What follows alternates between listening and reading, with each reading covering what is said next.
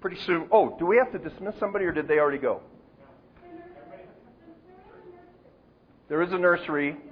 So, do they get dismissed formally or do you just trickle out as you get bored?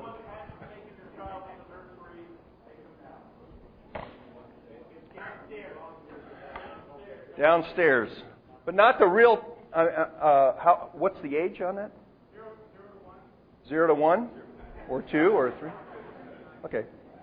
I didn't want you to take all my audience because the kids are the audience for this evening. Um, Sherry and I started coming to family camp when I was still pastoring the church in. Oh, by the way, thank you so much for inviting me back again. Uh, this is actually the third time uh, that I've had the privilege of speaking here. Um, we started attending family camp when I was still pastoring in Sonora in the Northern California Presbytery, and we made the trek down with our kids when they were like this size and uh, camped out at Canyon Meadows, sometimes cool, sometimes very hot. And uh, so I was invited to speak um, once while I was still pastor in Northern California, I believe, and then the second time was in 1988 one time I spoke on the wisdom literature. One time I spoke on church discipline, but I can't remember which one was which. But 88 was church discipline. Okay, good. Thank you. And what was my name again? Oh. Okay. Um, so here's what we're going to do in the evening. I like preaching to children. What's uh? Are you getting PA through this as well? Okay, that's fine. I mean, I because I tend to talk loud, and if the PA's on, then I just blast you against the back wall. But if you can't hear me for some reason, wake up. Then you'll hear me fine. Okay. Uh, having been to family camp for many, many times, I understand what happens. Not so much tonight, although the adults are tired because they've been driving. But by tomorrow, after classes and running around in between classes and then swimming, and then hiking, and then playing ball, and then running around some more. Uh, by tomorrow night, you're going to start being whipped. And it looks like it's going to be a warm year again. So, um, uh, lengthy analytical theological discourses in the evening meetings are just a kiss of death for everybody. The speaker could even put themselves to sleep. So I, I enjoy preaching to children. I get to uh, preach in the chapel at our Covenant Christian School every uh, Wednesday, and I'm, I'm thankful for that opportunity. And so this year I thought I would address the evening messages to the children. And those of you who are not children anymore are more than welcome to listen. Um, and uh, so I'm not going to have a big, uh, you know, fire drill rearrangement tonight, but maybe maybe you could sit in order of age tomorrow evening with the young children up and the old geezers in the back row, okay? Uh, but I do need enough, yeah, I was going to say, I do need enough uh, mature, responsible adults to help police the mass of small children in the front. Um, so, and we're going to talk about saints under construction.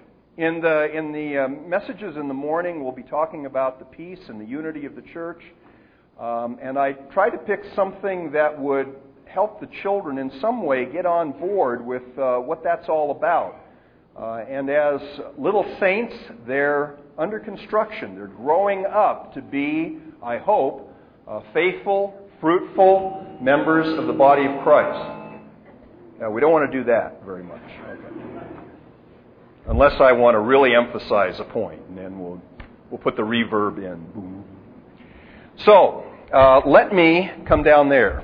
And if any of you smaller kids that want to want to come up closer, uh, you can either sit in a chair, sit on the floor here, and uh, we'll get started. Now, construction is an awful big word to use for kids. Do you know what construction means?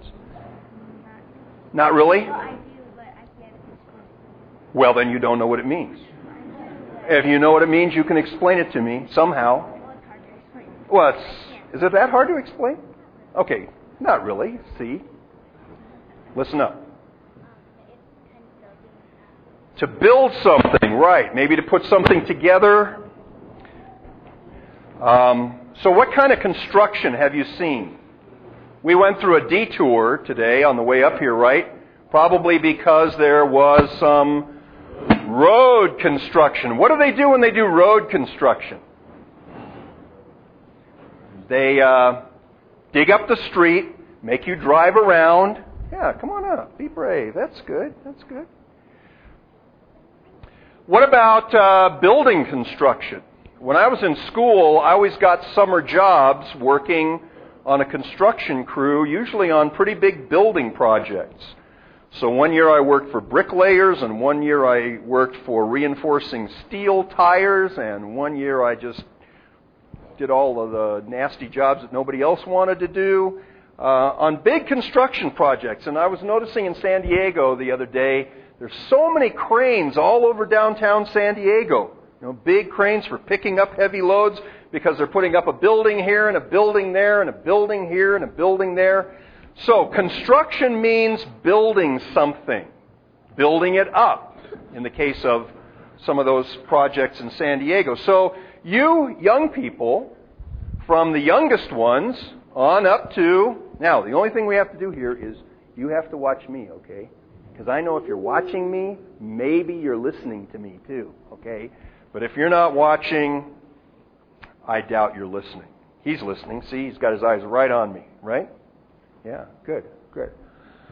So, whether you're small saints, or whether you're medium sized saints, or whether you're teenage saints, or grown up saints, we're all in the process of being built up into what God ultimately wants us to be.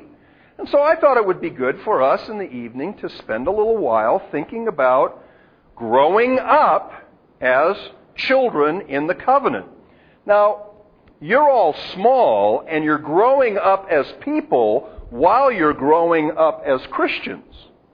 But some of the older people here, I bet, if I asked around, maybe have only been a Christian believer for a year or two years or three years. So even though they're grown, maybe they're old like me, but they're only babies in Jesus.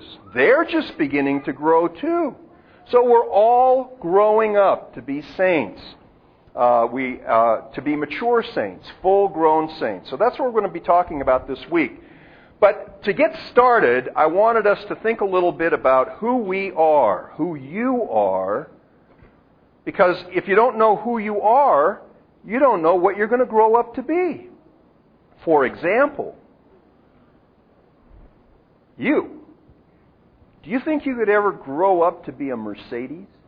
No. No? What's a Mercedes? I don't know. Oh, you don't know what a Mercedes is. Do you know what a Mercedes is? It's a car. So why wouldn't he grow up to be a Mercedes? Because he's a person, he's a boy. So you're going to grow up to be a man, you're not going to grow up to be a car. Okay? So we have to know who we are in order to know what we're going to grow up to be.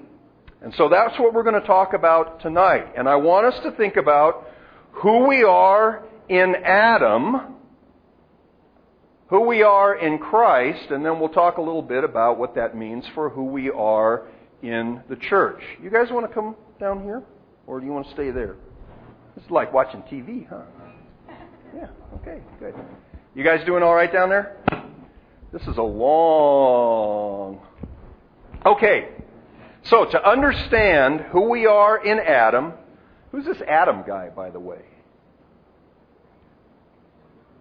Who's the Adam we always talk about in church? Yeah. Adam was the very first man that was uh, made, made from God and made by God, and uh, he's the one that uh, got uh, ate the apple and, and it brought us right here. All right. Adam was the first man created by God, but then he ate the apple. How do you know it's an apple? Uh, Uh, nah, uh, uh, uh, uh. Somebody said the Bible said, but the Bible doesn't say what it was. But anyway, he ate the forbidden fruit and brought us up to where we are right now. Sort of, whatever that means. Okay, and now we all know who Jesus is, right? Who is Jesus? Yes. The Son of God who became a man in order to do what? To die on the cross for our sins. Okay, we'll come back to that. So, in Adam and in Christ. So, I need my prop. You know what this is? Oh, I haven't got to him yet. What's this? It's a jar. Right? You know what a jar is? This is a jar. With a lid. Used to have pickle relish in it. And this is who? Porky Pig dressed up as some outer space character, I guess, huh? I just borrowed this from my grandson, so I don't know exactly where it came from, but for the next little bit, this is you. Okay? This is you. Okay? So now we have to understand what it means to be in Adam and to be in Christ by thinking about outer space Porky, you, and the, what did you say this was? Jar. The jar. Okay. Now, right now, the jar is empty. Empty, right? Now, watch carefully. This is not a magic trick. Where is Porky? In the jar. Right. Correct? Do you all agree? Does anybody not agree that Porky that is in the jar? Correct? Now I'm not going to put the lid on because I don't want him to suffocate. Okay? Porky is in the jar. Now, here's the key thing to remember. While Porky is in the jar, whatever is true of the jar is true of Porky as well. Right? Now, let's see if this works. Let's see if this works. Where's the jar? On the ground. Where's Porky? In the jar, which puts him on the ground. Right? Right? Okay, now let's see. Let's try this. Now, where's the jar? Now, where's Porky? How can Porky be on the box if the jar is in the ground? Because Porky isn't in the jar anymore, is he? But if I put Porky in the jar and the jar's on the ground, then Porky's on the ground. Right. Now, just for a moment, we'll put the lid on. Don't want to have an accident here. Now, you're going to have to answer this question real fast. Okay, ready? Where's the jar?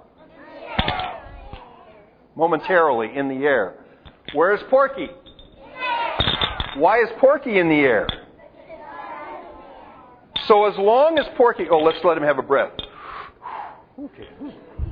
As long as Porky is in the jar, then whatever's true of the jar is true of Porky. So if I put the jar, um, where's the jar now? Under the under the book, under the hymnal. That's right. And where's Porky? Under the book because he's in the jar. Okay, you see, complex theology isn't that hard. All right, now, you understand if Porky is in the jar, then whatever is true of the jar is true of Porky.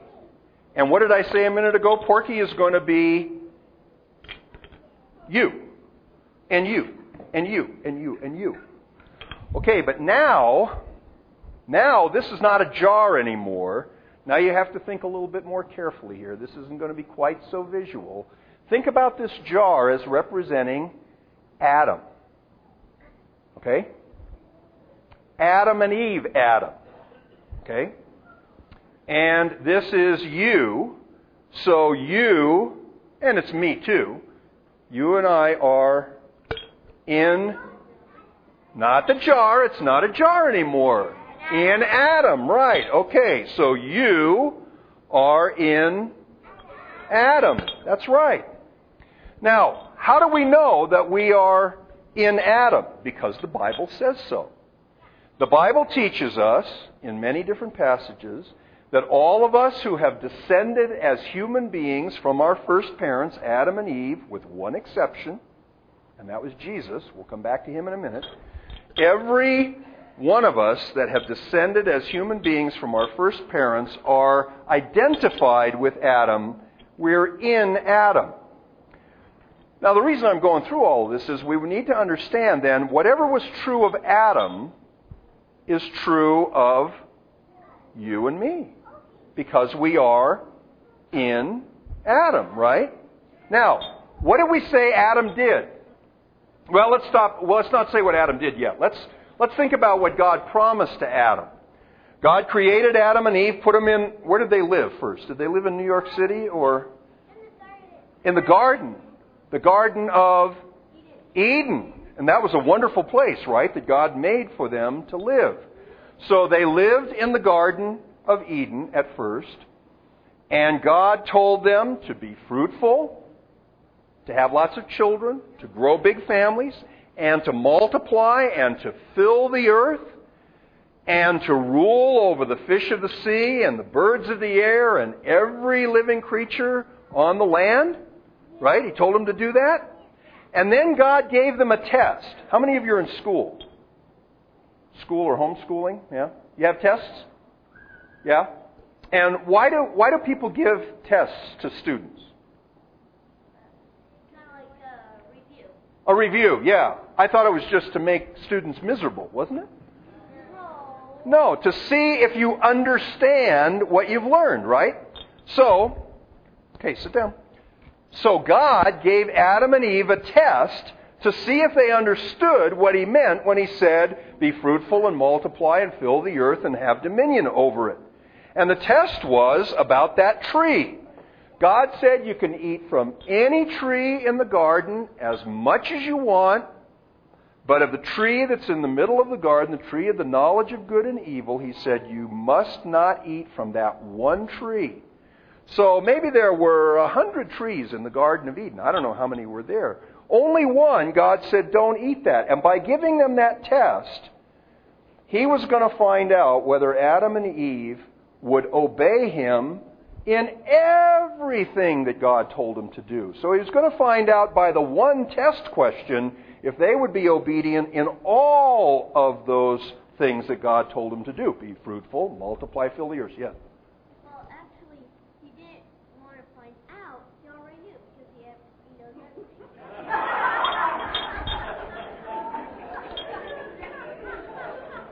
What can I say? Okay.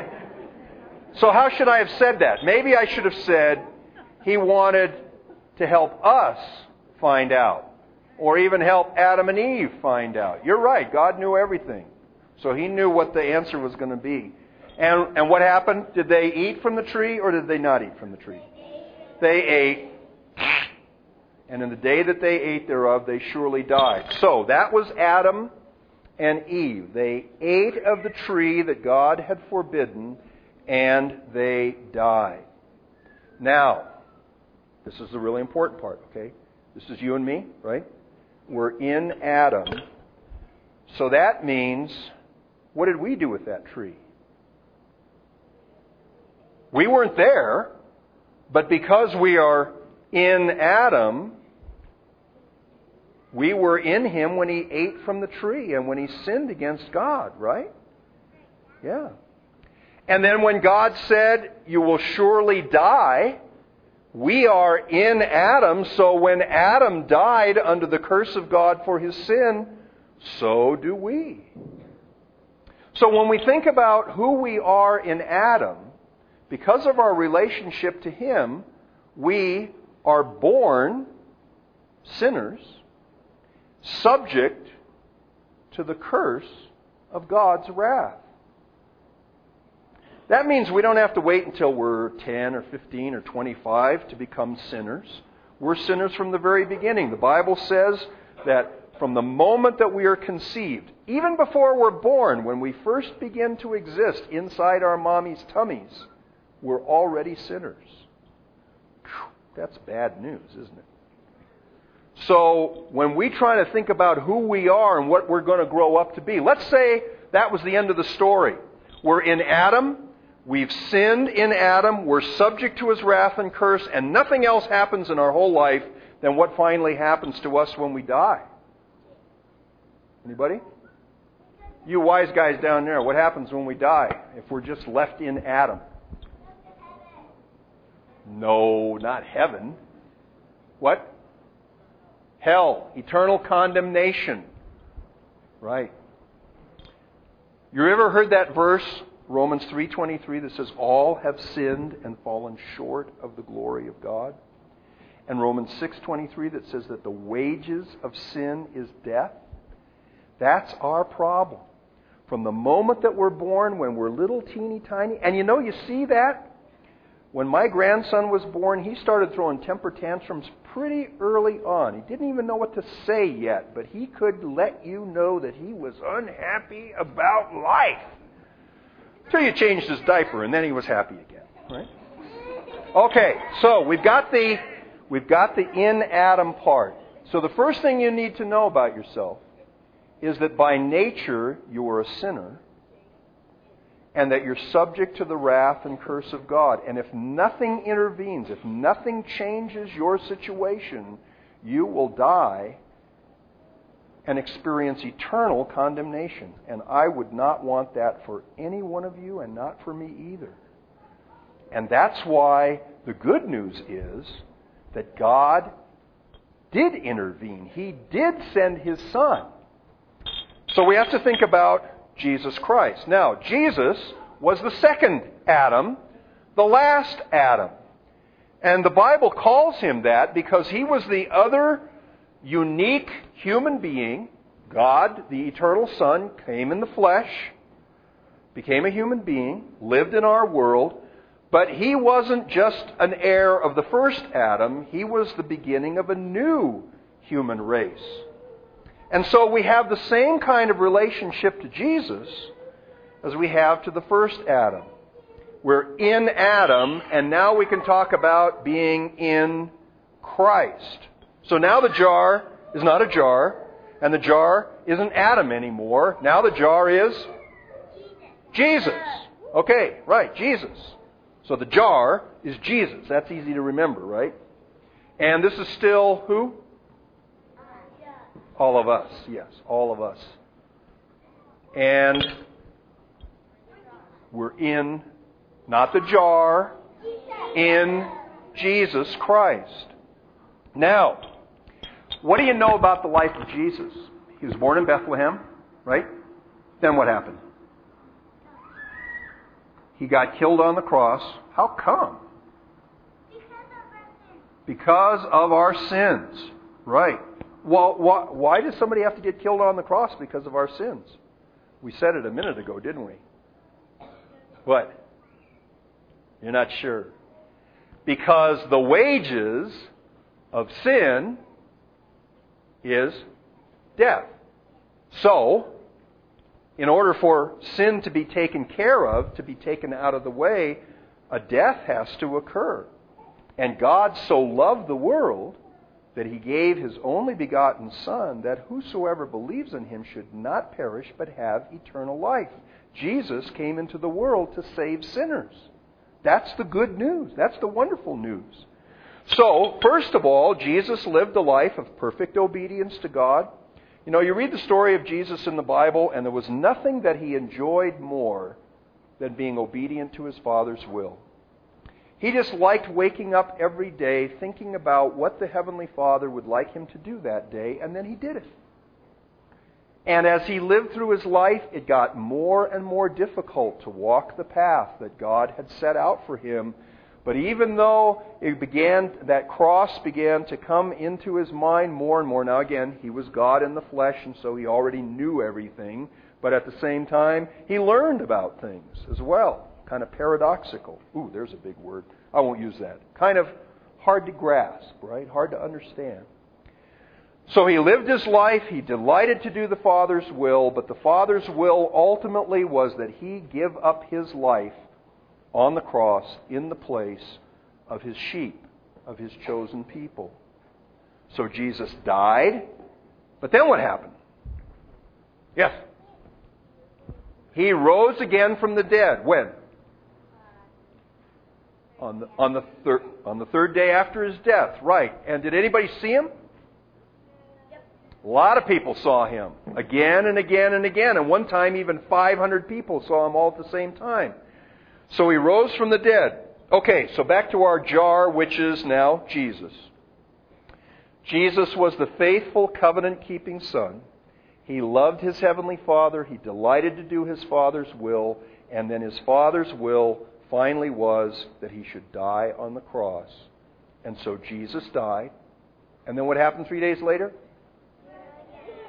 Well, I'm sure glad you remember this stuff because I'm getting very forgetful. Yeah, three days later, he rose from the dead. Okay? Jesus obeyed God. He died. He rose again from the dead. Now, who's this? Us. If we are in in Jesus, then what about us? With well, heaven eventually.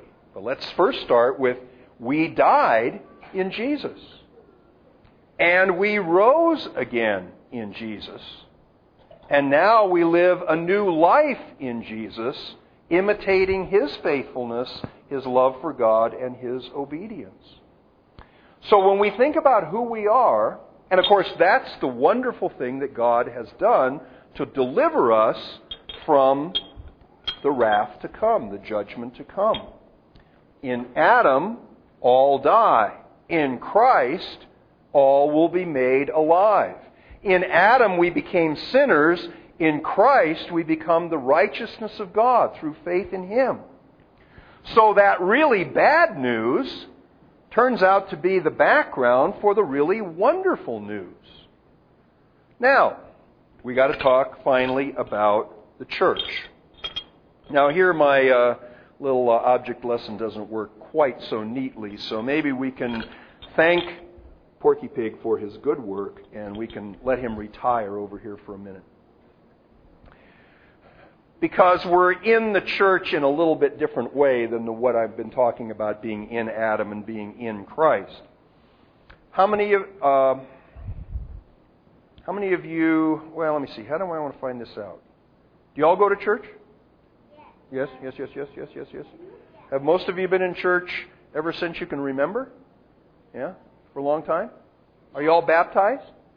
Have you all been baptized? Uh huh. Uh huh. Were you baptized when you were a baby? Some of you, yes. All of you, probably. No, not you. You were what when you were five? Okay, so that must have been when your mommy and daddy came to the church that baptized you, right? Yeah, so some of you were baptized when you were very young, some were baptized a little bit older, that's right. Some of us were baptized when we were all grown up when we came to faith in Christ and we came to the church. When we come to the church, that's sort of the first official thing that happens to us. We are baptized, and our baptism is a sign of these things that we've just been talking about. It reminds us that we are in Adam, and that in Adam we are sinners under the condemnation of God. But it also reminds us that by the grace of God we are in Christ. Sit up straight. We're almost done. All you have to hang in here for a few more minutes, okay? Yeah, yeah. It also signifies that we are in Jesus. We're in Christ. And so the benefits of his death and resurrection are ours as well. And so from very early on, we try to teach you about what God has done for you even before you knew that he'd done anything for you.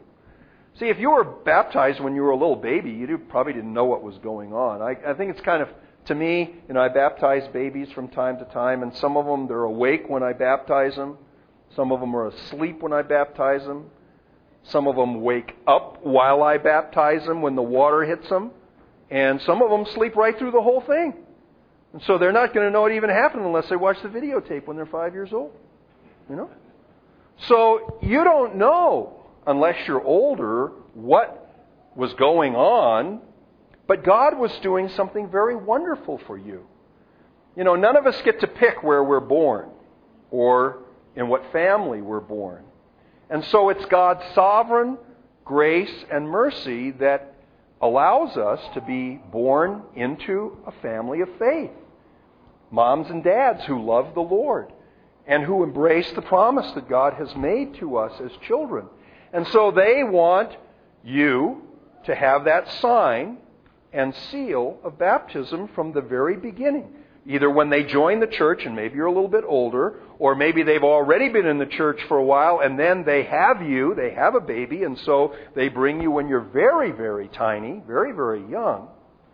But as you grow up to as old as you are right now, you can begin to think about what that baptism signified. It signified the need to be washed clean.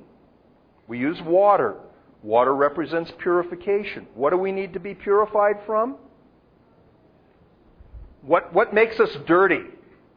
Our sin, because we are. Help, help. How come we're sinners? Because of Adam. Thank you very much. You can stay. It's going to be my theological consultant here. Right. All right. we are in Adam, and so we sin. We're under the wrath and curse of God. But Jesus came into the world to purify us from sin. But we not only have a problem with guilt, we have a problem with having a twisted, corrupted nature as well. We think like Adam. We talk like Adam. We act like Adam unless the Holy Spirit gives us a new heart. And baptism also symbolizes the renewal, the transformation of our nature by the Holy Spirit working in us.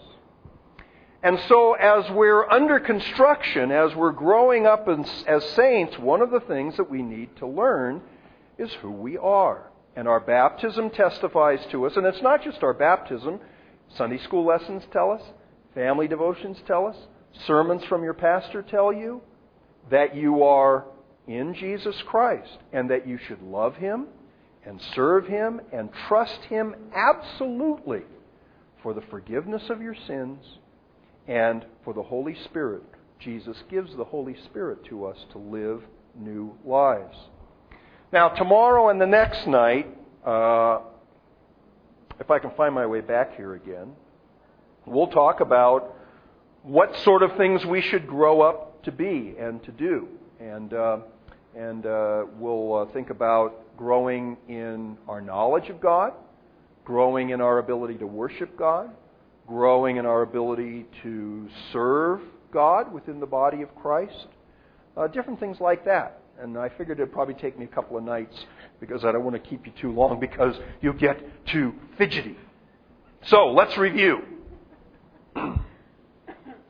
In, oh, let me get Porky back here a second. This is a what? A jar, which sometimes represents Adam and at other times represents Jesus. This is outer space Porky, who always represented us. And so, if this jar is Adam and we are in Adam, what's the result? Well, that's the ultimate result. Sin, which leads to death under the condemnation of God, right? But if this jar is now Jesus, and this is you, and you are in Jesus, now what? we're saved. That's the easy answer. How are we, what are we saved from? The guilt of sin. We have a bad record, and God wipes that record clean because Jesus paid it all on the cross. And we get not only a record taken care of, but a new heart, a new nature. And who gives us a new nature? God. God's the right answer to everything. Who gives us a new nature? God the Holy Spirit, the third person of the Trinity. It's His special job. And uh, I think He likes it when we notice that He's the one that gives us a new nature, a new life. And what is it that symbolizes and seals that blessed reality of the new covenant? We talked about it a minute ago. Starts with a B. Thank you very much. Baptism. Right, right. But baptism all by itself doesn't do us any good. We have to understand as we grow and live the life that baptism portrays for us as the Spirit of God works within us. Okay, let's sing another song. Well, let's pray, and then we'll sing another song. and then we'll be finished for tonight. Thank you for coming up here and being uh, so attentive and theologically astute. I salute you. I am Jesus' little lamb. It is number 643. 643. Why don't you go where you can find a hymnal if you're old enough to read, and then you can sing it along with us. Okay? 643. I am Jesus' little lamb.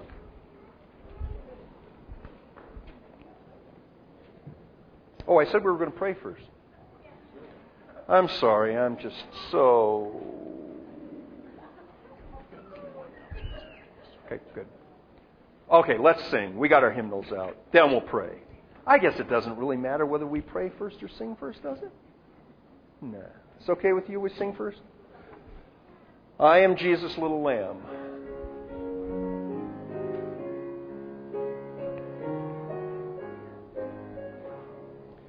I am Jesus' little lamb, ever glad at heart I am. For my shepherd gently guides me, knows my need and well provides me, loves me every day the same, even calls me by my name. Day by day at home away, Jesus is my staff and stay.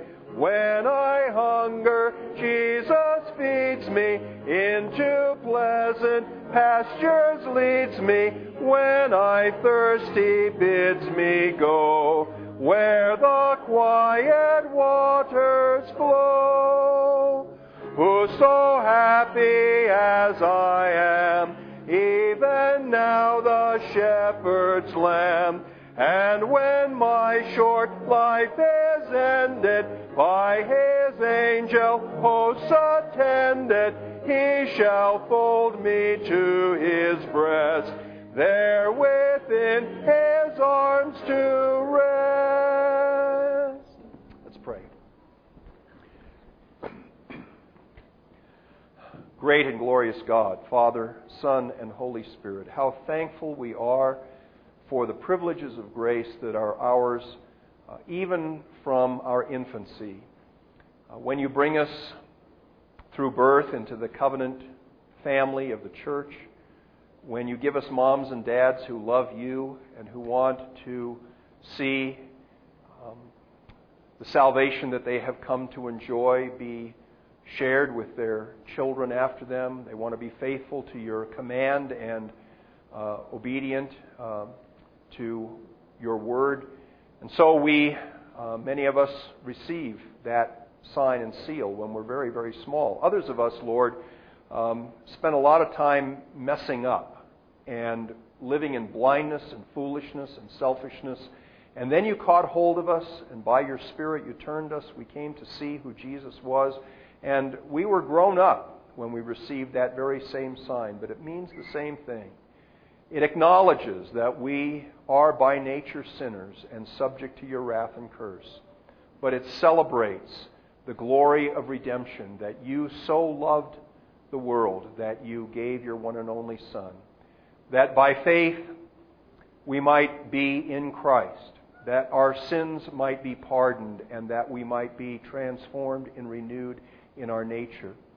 And Lord, we thank you that you have commanded parents and indeed the whole church to bring the little ones up in the nurture and the discipline of the Lord. And we pray that as we think about that, we can rejoice in the way through the various stages of life you bring us into a fruitful discipleship.